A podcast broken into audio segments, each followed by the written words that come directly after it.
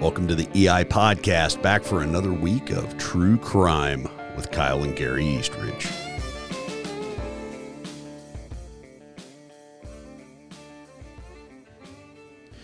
All right, we're back. Everyone's back and over the shot shovid.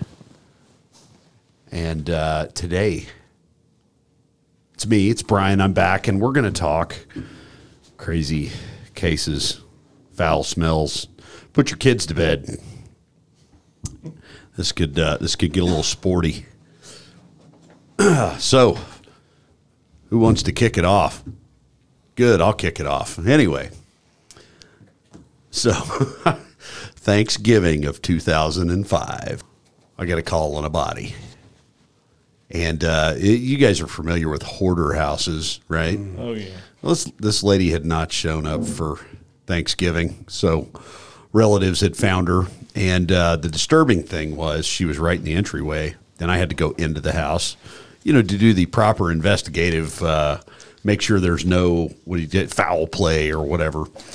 And uh, she's laying there with a pan of stuffing and a turkey, one on each side of her in each hand, and has the most terrified look on her face. And she expired from a heart attack but I had my now first wife riding with me, and I had to actually physically step over the body to get into the house. And she had that look on her face like she would reach up and bite my thigh, kind of thing. And then I had to find the rabbit trail through this house that smelled like a, I don't know, like an old bookstore or something. It was pretty pretty foul. And of course, you know, when a human body expires, they discharge typically fluids, and uh, yeah, it was not pleasant. That was the that one always stands out to me because it's Thanksgiving, and uh, secretly I wondered how the stuffing was that was underneath it. And Did you try it? no, I didn't, but uh, I was hungry. Uh, but I told my ex, I said, I got to step over this lady, and it just looks like she's going to bite me. And she goes, Well, can I go up there with you? And I said, Yeah, there's nobody else here. Of course, a blatant violation of policy now, but um, she walked up and she goes, Yeah, I'd try to go in the side door. That's disturbing. So that was one of mine. I, That was pretty bad. And the hoard, the hoarding of this house, I can only describe as epic. Um, we're Did talking you, piles. Did you try the dinner she was preparing? That's No, but the family members that were there were like, and she had her famous plate of stuffing and her Oh, famous turkey. And I'm looking in the house going, if you knew the surfaces that was prepared on, if you would, who knows? There's, that's what I there's some secret say. ingredients in there. Don't don't eat people's food. That's what Ever. Don't eat, Dahmer don't eat the taught ham in the property room. right? Right. I took You got to a uh, eat this sandwich like Jeffrey Dahmer. You remember that? Absolutely. I took a You uh, ate the sandwich, didn't I you? took a call on one that was uh, came in as a uh, suspicious death, and it was up at 122nd North MacArthur, and got up there and met the patrol officers. There's about four of them there, and so I go inside. Well, one officer had been in and had it pretty well secured, and uh, the other patrolman was kind of standing back, and I said something about, "Hey, come in here." I said, "I left my flashlight." I s- "If you don't mind, come in here with me and, and light this up." And he's like, "No, I'm not going in." I said, "Well, you're you're a policeman. You don't have that option." He goes, "I'm not going in. I'll quit." I go, "All right. Well, let me loan you. Let me uh, loan me your flashlight." So I go in, and this this guy was rather large, the victim. Uh, it turned out to be a natural death of some type, and it was he was in that uh, HL could probably properly describe the state, but he's in that state where he's the skin is kind of blistered and he's starting Some to skin slippage, to, sure. to uh, Marble oo- out. ooze, and he had about uh, eight or nine inches of ooze all the way around his uh, his body. So Lots of putrefaction and then expansion from gases. yeah. and. And we're looking around, and of course, it smells like a, a decomp. And, Sure. and uh, we spend about an hour looking everything over, and we just we don't see anything of concern. So uh, we call for the ME, and a patrolman standing outside, good distance from the front door. So I just st- set his stream light right at the edge of the backside of the ooze. Uh, and I went outside and I go, hey, man, thanks for uh, loaning me your flashlight. He goes, yeah, were you done with it? And I go, yeah, it's in there next to the body. You go ahead and get it. He goes, I'll buy a new light. Now, those, those lights were, what, 150 bucks or The- so? The rechargeable ones. The stream lights? Yeah, they could be up to two or. Yeah. Easy. But, yeah. but just to show you how things had changed, uh, he was willing to walk away from a hundred and twenty or hundred and fifty dollar light uh, just so he didn't have to experience that. Back in my day, uh, that was uh, about a, a fourth of your pay. So Yeah, no kidding. Uh, But you know, it's nobody wanted to be in those. Yeah. You had to be there. So, Kyle, how did you and HL? You've probably been on more death scenes than all of us confi- uh, combined. How did you uh, deal with smells? So I had a, uh, a string back when we were when we were uh, you know at short FTE as they say, a few full time agents working in the Oklahoma City office. We were in a three man rotation for a little while, and I managed to pull at least d- two decomps every set uh, for some reason. So I would uh, sort of had the the bad luck, if you if you want to call it that, or, or just the pattern of, of doing that. A couple of them that stick out to me uh, as far as how to deal with them are showing up at the scenes where people would try to hand you Vicks VapoRub or uh, uh, cigarette filters or uh, even a full fledged respirator before you enter the scene. Now, a lot of these things uh, that you go in and work, uh, bad decomp was in the middle of the summer when it's already 105 outside, and putting on a full respirator and a Tyvek suit and all those things just makes it worse. But one of those times where I did accept that level of PPE, which is probably required now, was a, a house in Edmond. And uh, this always seemed to be a recurring theme. Uh, it was a, a lady that drove an ice cream van around the neighborhood. She hadn't been seen for a few weeks. She had some out of state relatives that had contacted the PD to do a welfare check. And she was a bad hoarder, like Bryan was describing. Uh, the front door of her house, you could get into like the entryway, but then there was a mountain of newspapers and pizza boxes. The pizza boxes went back so far as to, if you recall, Little Caesars used to do two pizzas on a flat tray that had a paper sleeve over it. This is from way back in the early 90s. And and uh, those were stacked up. She had every pizza box she'd ever had, every newspaper she'd ever received, and then three buckets. And I'll give you guesses as to what was being stored in those three buckets. And she doesn't have working plumbing, so she had pee, Yeah. she had vomit, she had uh, excrement. We had to climb over that mountain into this uh, sort of hole and then into the living room. Uh, she was, I want to say that she was on the uh, master bedroom bed, sort of uh, recumbent left side. Uh, it was. It ended up being a natural death, but just because of the state of her decomposition, it took a long time to get there.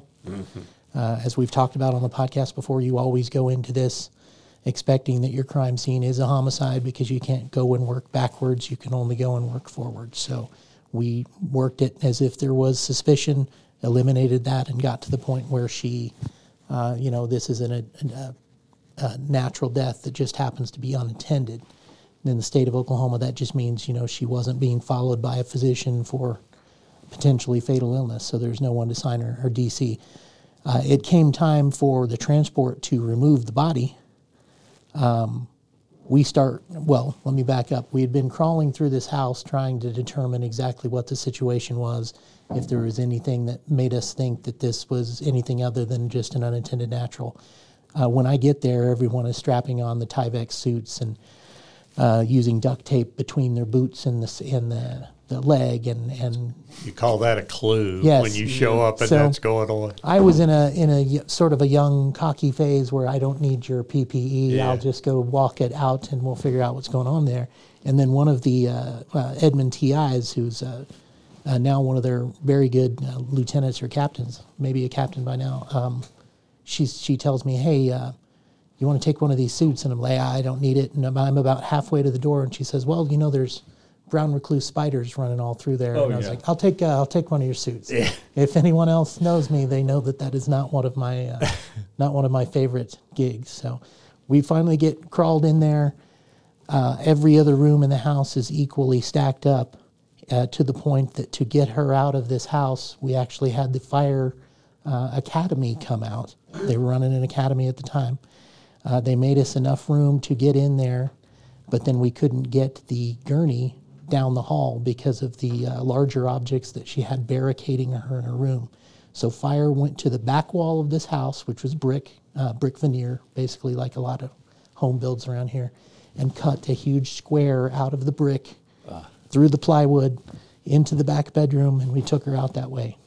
Jeez. And then, uh, you know, later on, I I think we found out she was renting, so I'm sure that uh, the landlord was, was not uh, overly pleased with our extraction, but necessary. I could I can remember when I started when I first went to homicide, my partner kept a pack of the cheapest Roi-Tan cigars in his glove box, Sure. and uh, I asked him what that was for, and he said that was for decomps. But you were you mentioned something that triggered a little memory, Kyle. Uh, Hold on just a second. HL, you win. No matter what is said on the podcast Oh, going forward, more. you freaking win. I've, Oh, I've yeah. got, I've got Oh. more. oh, oh yeah. Uh, the sad thing is, this becomes somewhat normal for us sitting in this Right. room, seeing that, experiencing that. It's unpleasant, but it's it's kind of a part, an unpleasant part of your job. You just learn to deal with it. But something you said reminded me, Kyle, of your decomp in the tractor trailer at the truck stop. Yeah, we. I think we talked about that on one of the episodes, but I don't know if I, I got into detail on it. But you know, one of the reasons they thought that guy may have been murdered was he had this uh, what appeared to be an incision across his belly. I guess it was. It was a surgery. Post surgical. Yeah, it was post surgical. But when he decomped and he fell out of that, he split right at that oh. that incision. Lunchtime in June, and the parking lot had drawn so many people wanting to see what was going on. this guy bounced off the pavement and split open, and you just heard this collective scream and people running.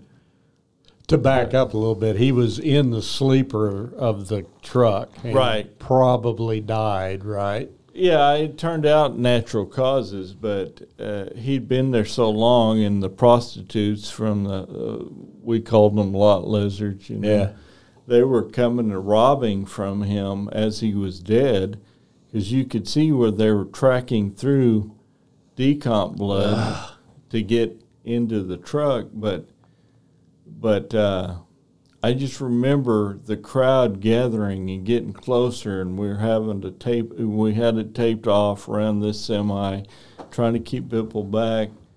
Once they saw it, they they didn't want to see it anymore. But the the crazy part of that is Eric Richardson, our RTI, as we called them, CSI, and John Howard from the medical examiner's office. He he did what you did, Yeah. right? It's a forensic death investigator. Yeah. And they were in that cab working with this guy for probably an hour, trying to get the seat out. They had to get, remove the seat to get him out. That's another thing that a lot of people don't understand is once you have a body that is deteriorated, trying to get that packaged and out of whatever the environment it is in and get it to the ME's office. I always hated when you had a very large person and then you call for the ME's transport and they only sent one guy. exactly. He was a little guy, you know, and you like, oh hell. Oh yeah, that was something that people, you know, on the outside didn't have a concept of. We didn't, you know, drive bodies around like you might if you had worked at a coroner's office, a county coroner's office, or something like that. We, our job was to go from one scene to the next and work uh, death investigations, and there there would not have been logistically time for us to transport the bodies ourselves. So we had a, a mortuary service that bid the contract every, I don't know, every two years or something. And uh, they actually came out and would load the bodies and transport them to, to the ME's office. And like you mentioned, it might be in the middle of the night and they might have one uh, basically funeral home employee on call that was a Yeah. young lady that was 98 pounds or whatever. Yeah, I remember I, I worked a uh, suicide up uh, on uh, up in the Britton area, Britton, just south of Nichols Hills, um, and he was decomp, but not just. I don't know the different stages uh, uh, as far as a technical word, but uh, he was smelling. It was not a pleasant scene, but it wasn't the worst I'd ever been in. So I fired up a Roi-Tan, and then we called for the uh, ME uh, uh, for the transport. And ME investigator showed up. After they were finished, we called for the transport, and the guy comes walking in and I don't know wh- what his and uh, PPE stands for personal protection equipment, Yes, sir. correct? Yeah. Uh, I don't know where he had obtained this PPE, if it was in fact PPE, but it looked like a uh, a maxi pad, Oh, yeah. and I gave him holy hell over the maxi pad so much that uh, he went outside, took it off, and then he gagged, and I was afraid he was going to puke in our scene, but. Uh, Speaking of puking in scenes, I got to, I got a good one. Not my finest hour. I had a guy die in a Winnebago in July, Ooh, and he was an amputee. So moving him was, it, it- he wasn't balanced when the MEs came to move him. But uh, I, I couldn't get into the Winnebago, but I could see him in there, and I could see the flies. And I finally I reached in, I unlocked the door, and I opened the door as the family has gathered around, and Oh. the smell hit me. And I had just eaten at Pizza Hut on Lincoln. You remember the old Pizza Hut on Link, mm-hmm. North oh, yeah. Lincoln that was yeah, 50th, yeah. And I mean, I had just had an all-you-can-eat pizza buffet, and I donated it right back to the side of that Winnebago in front of his family and friends. And this poor lady says, "Uh, sir, is he dead?" I said, uh, "If by what I just did is any indication, yes, he is. He is expired." that's that's funny. That that reminded me of a suicide. Me and Ken Whitebird worked on the west side of town. That in a trailer, guy had this. You know, like all of them, sad deal. Guy had lost his job and had no money, couldn't pay his electric bill. This is hottest part of summer, and he, had they'd shut his power off. He had no air conditioning. He shoots himself in a chair, and then something we haven't mentioned on this yet is decomp blisters. He had decomp blisters on his knees that were probably the size of cantaloupes. Well, I went out in the yard and I'm talking to family, and then the guy, the ME investigator, I won't name him, I think you know who it is, comes running out of the front door and runs up to a TI truck and starts spraying his face with uh, hand sanitizer, oh, the sanitizer I stuff. just took a drink of scotch, just as you, and I know where you're headed now. he got uh, and Ken Whitebird walked out and he's as white as a sheet and he goes, "Man, that was gross." I said, "What happened?" He goes, "Uh, "He got to manipulating his feet, trying to figure out how they're gonna get him out of the chair, and those blisters busted, sprayed him right in the face." Ah. Right. So for the uninitiated, uh, that what he's referring to the, the blistering that occurs during the decomposition process and the, the swelling of gases produces uh, uh, fluid basically between the dermal layers, and you get these large blisters of fluid that are very you know unstable with a thin layer of epidermis on the outside. So moving those bodies, they were they were going to rupture, and those were those were kind of things that you had to document in advance because they looked uh, that artifact could look like trauma to the doctor when you got back to the uh, to the morgue. But That was the other thing from an investigator standpoint is people who saw that couldn't understand Sure. what they were seeing. Right. You know, I've had decomps where they were described as being burned. Well, they weren't burned. They just the body had blackened and and putrefied, and uh, it's it's a mess. It's one of the most unpleasant experiences for me personally. I never puked on the scene, but I got close a couple times.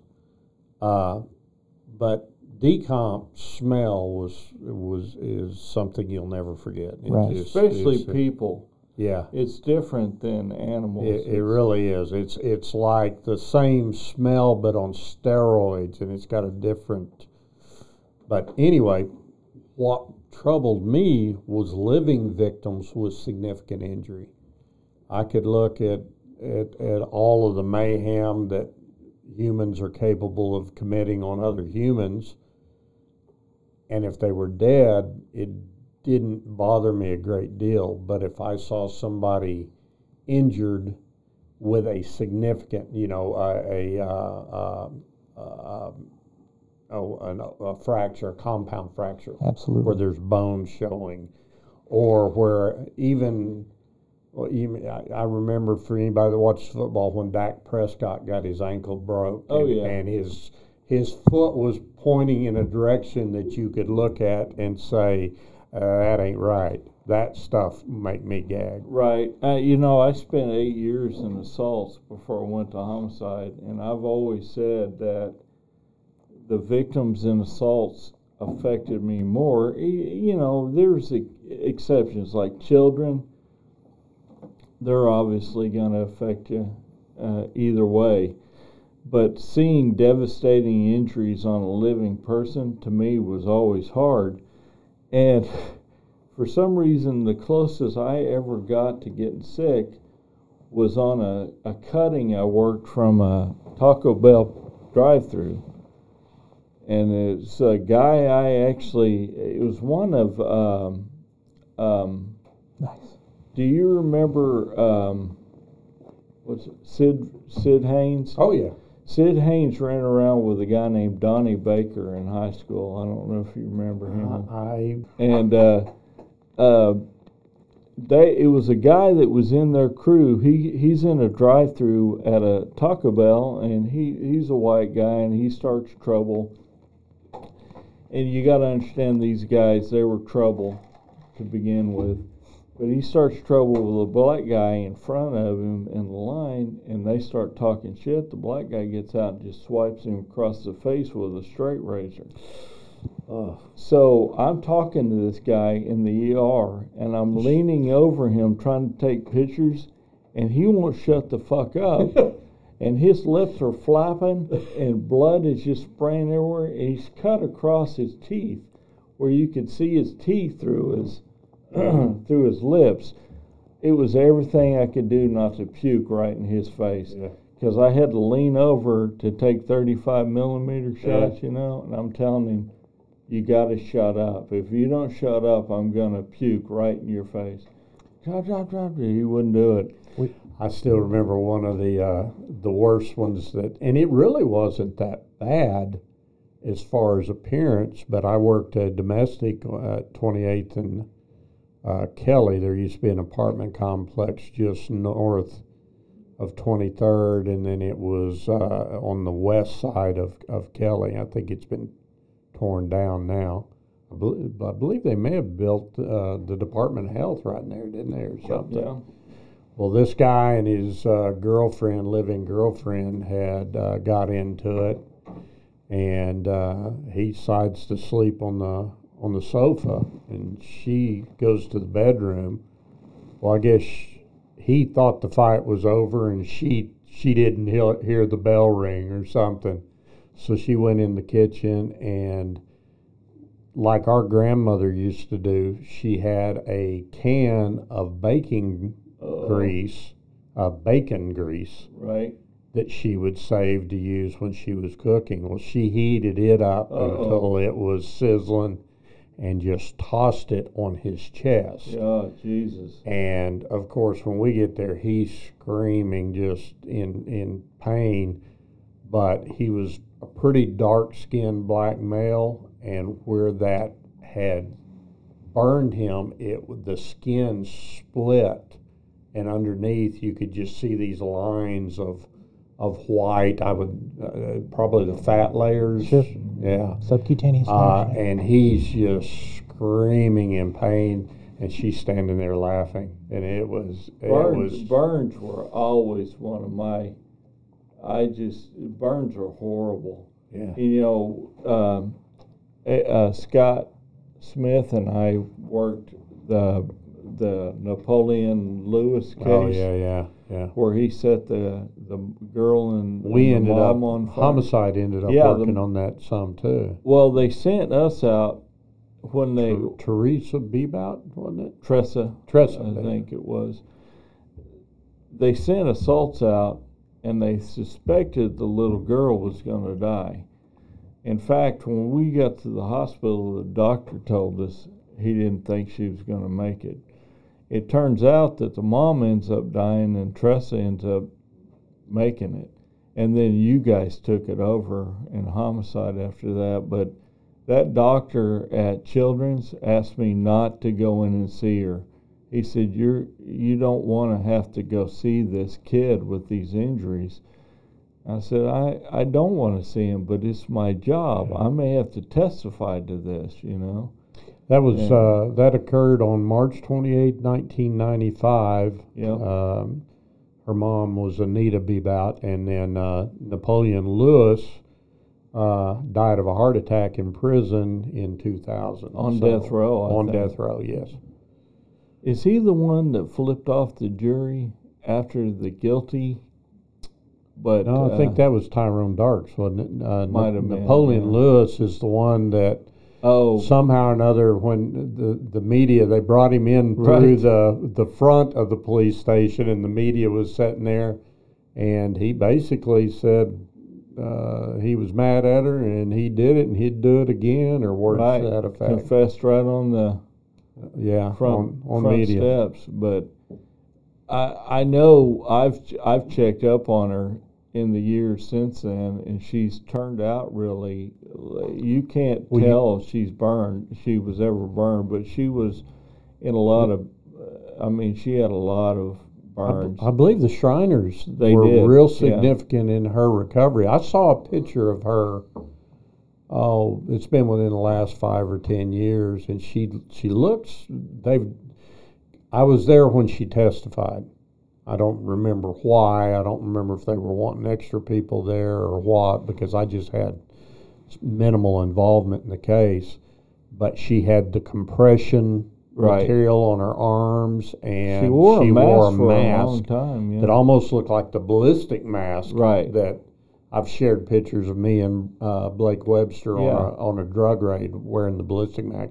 It looked a lot like a ballistic type mask. Brave little girl took the Yeah. stand, and she wasn't what ten maybe. no, she was younger than that. She was little. Yeah, because uh, uh, I think she was, wasn't it at that elementary she was picking her up at over there off the seems seems like it was, and and the actual he he ended up bumping his car into them, make them stop. Mm-hmm. And then they ran inside uh, one of those mobile home sales places. Yeah, that I remember. Um, I went with Gil Riggs to interview that guy. There was a guy from that mobile home sales that ran over and rendered aid, trying to put the fire out. Mm.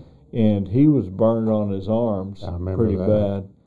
And it's just a, a super guy that to Yeah. jump into something like that and try to help out. But I was always so struck by that little girl's bravery to lose your mom, be traumatized, have life threatening injuries, and have the courage to take the stand right, at a very young age and testify against uh, uh, or you know I've never liked saying testify for or against because in reality you're not Just testifying you're testifying, testifying yeah. to the fact. But she she was able to tell her story and uh, ultimately it resulted in a conviction for Lewis. That's that's just one of those crazy cases that you you just if you talk about these things with everyday people, they probably think you make up half of it, but it's just there's the the stuff people do to each other Yeah. never ceases to amaze me. Yeah, it's um, you know when you you talk about when we hear this defund the police movement that's that's kind of I th- I think it's kind of starting to taper off because a lot of people are starting to see What the negative what impact happens? Yeah, when you start to reduce enforcement. But going back to this case, you hit on something. People have no idea. We're a city of, I think the metro is somewhere around two and a half million people. And of that, there are a significant number of people that are in, that are capable of incredible inhumanity towards other people. But, uh, yeah, and I think HL's probably seen more of it than we have.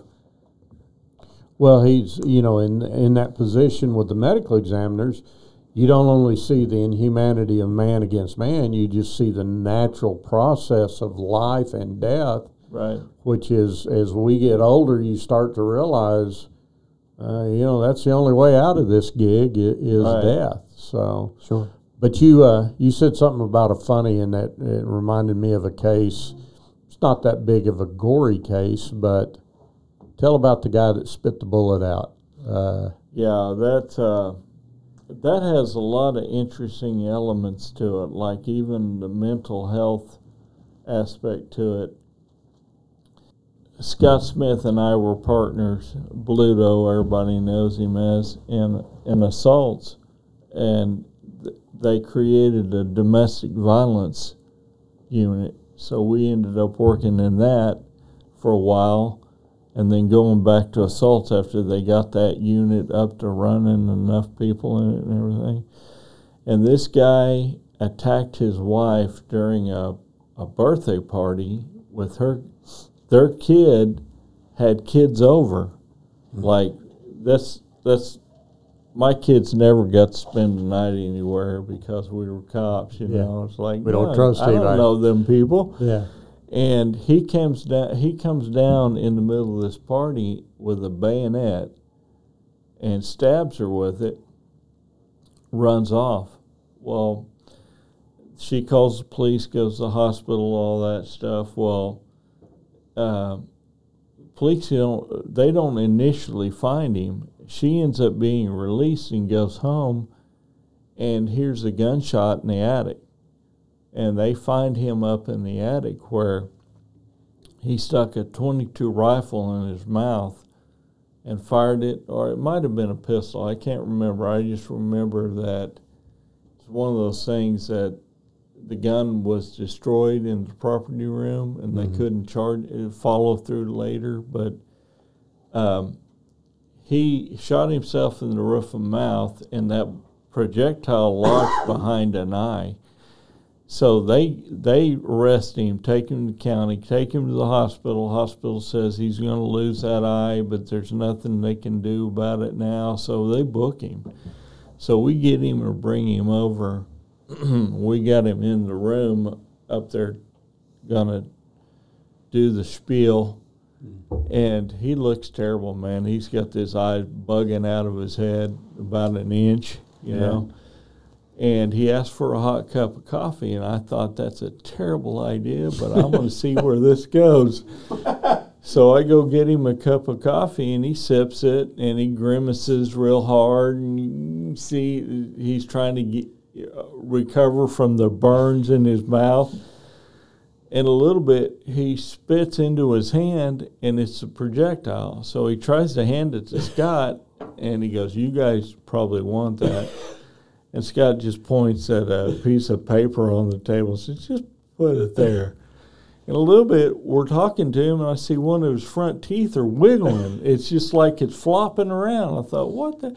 So he reaches up and he pulls it out, and I said, just put it with the With the with, with the other shit falling out of your head. So he put it there, but um, he confessed everything. It's a domestic case, so there's seldom mysteries involved in them. But the bad part about it is they determined that he was uh, mentally incompetent. So they send him to Vinita or somewhere like that. About two years later, they determine he's competent now, and they kick him out. And the DA's office wants to proceed with criminal charges. Well, somebody ordered that gun destroyed before that point, and it wasn't me, and uh, they couldn't. We could we could do a whole podcast on cases that Oh, have been no shit. screwed up because of command mismanagement of evidence. Right. And, and it all comes down to, and I understand the the the issue. They they end up with a property room full of evidence, and they don't they want it cleared out as soon as possible. And and the problem is, as we know from a death case. Uh, homicide cases, we don't destroy the evidence. No, Uh, and and that's the Richard Glossip case that is up has made national news. One of the big issues in that case was evidence was destroyed from the scene two years after conviction. The note on the destruction, I know the officer that did it. I've spoke with her, and she said I was ordered by a supervisor to do it right. said uh, uh, case adjudicated, uh, suspect convicted, uh, all appeals exhausted. Well, you and I know that two years later they didn't exhaust No. all the appeals, and as a matter of No. fact, that's was 1998, and there's still appeals going Right. on. So, Well, and and that's exactly it. I remember it. I think my wife got reprimands for it, mm-hmm. where they would send out, they would print off your MCI, the the management sheet of your mm-hmm. cases in the computer, get rid of everything and you get don't need. get rid of this evidence. We don't we don't need it. Well, I don't know if I don't need it, and I also know that there are plenty of assault cases that that evidence might end up being tied to something homicide was working or gangs or anybody, you know, robbery. yeah.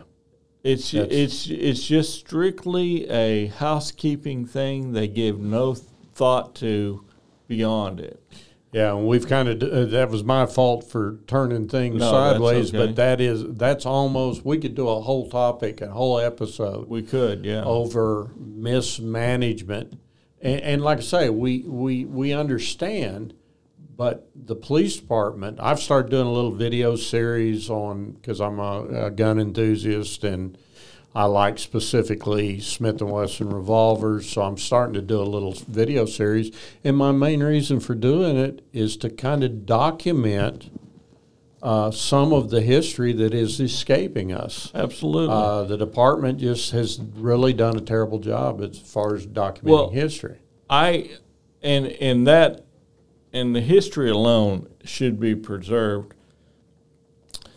One of the things I noticed about this cavalier attitude that they had, and we can, like you said, we can do a whole uh, podcast on this, was when I went to cold case. They threw out a lot of old cases. They didn't. I mean, it was just ignorance. Because one of the first things we mentioned, uh, Mike Berg did with uh, John George, was they went through all these old unsolved cases looking for evidence. Well, uh, by the time I got in there, they had the uh, the cold cases stored in a, a room downstairs, and who knows? Which which case was it that uh, wasn't it Sissy Beatty that the evidence was missing and In a- in and the you ceiling. found it somebody had squirreled it away Yeah. in the ceiling because they didn't want it to be destroyed in one of the big command purges. right. And that Uh, main suspect just died what the last two or three years, years ago. Yeah, I I And that was from him. 1975, I believe. Uh, yeah, Five, probably six-year-old little somewhere in innocent there. girl. She was she was taken from the, her. Her mother had some people over. She was taken from the house in the middle of the night, taken from the north side up there off of somewhere around 21st in May or something like that. Mm-hmm. Taken str- way down here by the river in Cleveland County, and and that she's Down off little I bitty. Yeah. Yeah, and Okay. her whole case, her whole case was in an old Xerox box in the ceiling.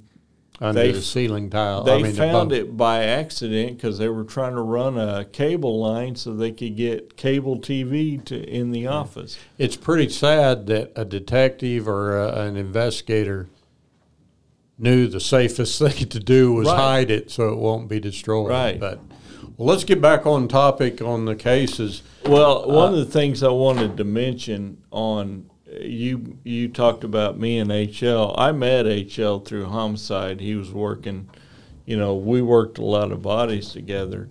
And I remember the things you learn from working around these guys. I remember one of the first cases I worked with HL was a guy they found out in the field over off of uh, was that Hefner Road? In the Broadway extension almost. Yeah, the guy that was walking across the field and died, probably heat stroke or whatever. yeah.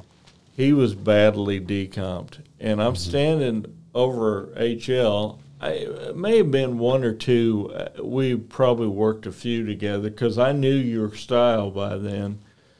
And I, one of the things I also knew was don't be around these guys when they take their rubber gloves off Yeah. Because they're going to snap that shit and th- and and goo's going to fly everywhere.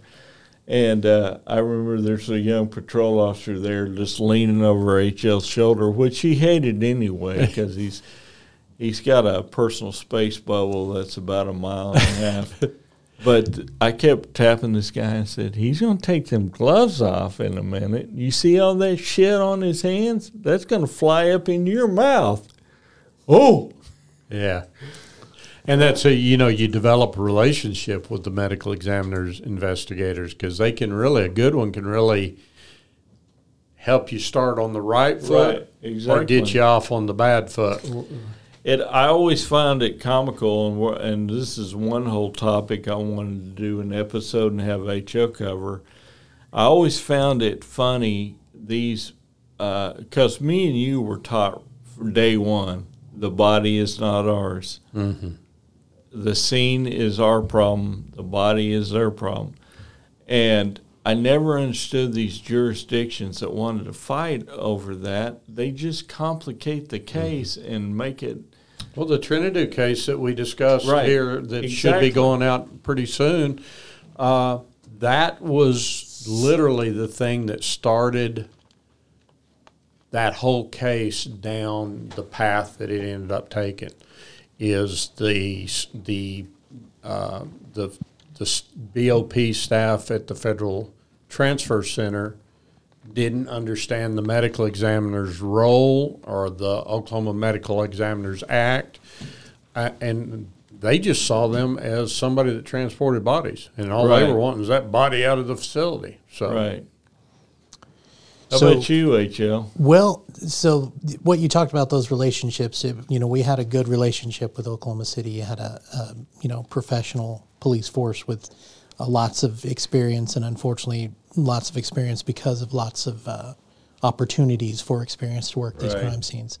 But uh, there were there were those the smaller departments. Oklahoma City is one of those cities that has a lot of uh, small suburbs or hamlets that have their own uh, police departments that are completely surrounded by Oklahoma City, but they sort of exist, uh, you know, as their own city themselves.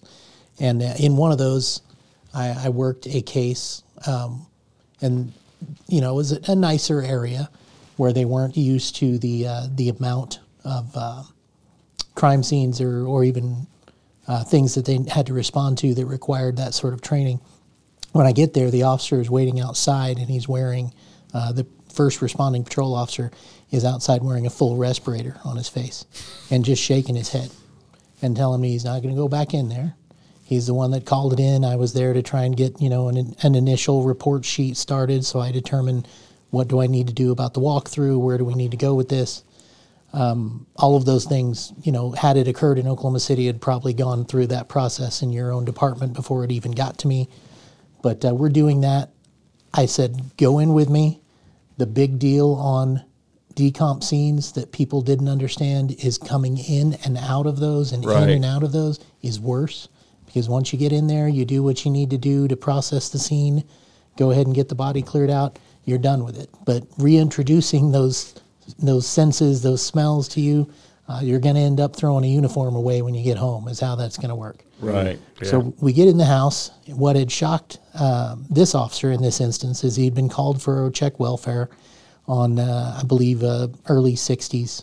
Uh, white male was in his bedroom, was in the uh, ensuite bathroom of his bedroom, and he'd rigged up a uh, sort of uh, apparatus for his uh, autoerotic uh, asphyxiation.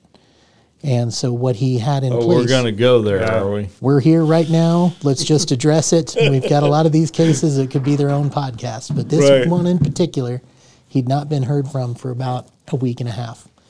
So he was using his device, uh, which consisted of a, a large sort of almost like a uh, frame for backyard swings, which made kind of like a, a triangle. And in that apparatus was a reciprocating saw and attached to that reciprocating saw instead of a blade was a, uh, um, phallus, Faux a faux penis. phallus, a penis, if you will. Uh, and uh, he was, or a dildo, as most people call it. I believe that is the vernacular, yes. So he was uh, in that position using that uh, device and had a sort of attachment on the front that would choke him. He has some sort of natural cardiovascular incident we discovered later and uh, is unable to recover, unable to release himself from that, and uh, you know succumbs to the uh, uh, hypoxic uh, brain injury situation there. So. and and if he had had a buddy, Sure. as I've always said, It's it's the like buddy the- system. That's right. It's like the guy with the monkey wrench we'll get into. If Yeah. only he had Oh, a Lord. buddy. Who could have alerted someone? Yes, and- Right. Wait, So the big deal on this one was his condition was deteriorated because he'd not been discovered sometime because of the way he was hanging. Uh, as we know, lividity settles in certain areas, so you see decomp on a hanging person different than you see decomp on a person Right. who's resting face down or even supine on the ground. So he had a That's significant. how I know Epstein didn't kill himself. well, you keep you keep stressing that in your groups online, but uh, he uh, is suspended by this thing. Uh, he's got significant skin slippage and blisters, like you mentioned. He's very mottled. His uh, facial f- features are now drooping from the skin slippage uh, off his face, and the officer goes outside. He says, "I, I can't be in here anymore."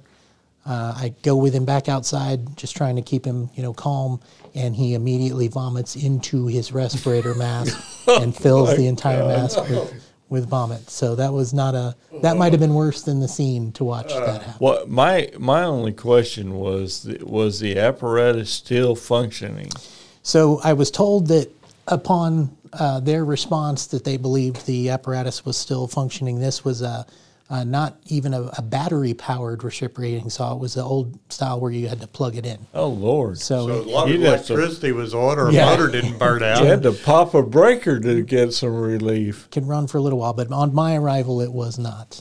It was not. I, uh, I- I'm aware of one. I didn't personally go out on it. It, it happened uh, while I was in the unit, but we had a. Uh, they had a uh, a older gentleman that uh, was seeking new levels of pleasure uh, during his uh, self pleasuring episodes, and he ended up getting uh, bumblebees in a jar. And he, uh, Where does one get such a thing? I'm not sure how you catch enough bumblebees, but uh, he placed that over an area I wouldn't want a bumblebee near. And apparently, the pleasure and the pl- pain were so closely interlocked that uh, his system couldn't take it, and he ended up having a heart attack and, and dying. You So- gotta know what your load is. Yeah. Well, I would say it that way Yeah, personally, that's but true. Anyway, I think we've been gross enough for today. That's probably It's been almost for- an hour. almost. We have to cut out the And mm. Bryan's gonna have to go get therapy now. Yeah. So All right. Well,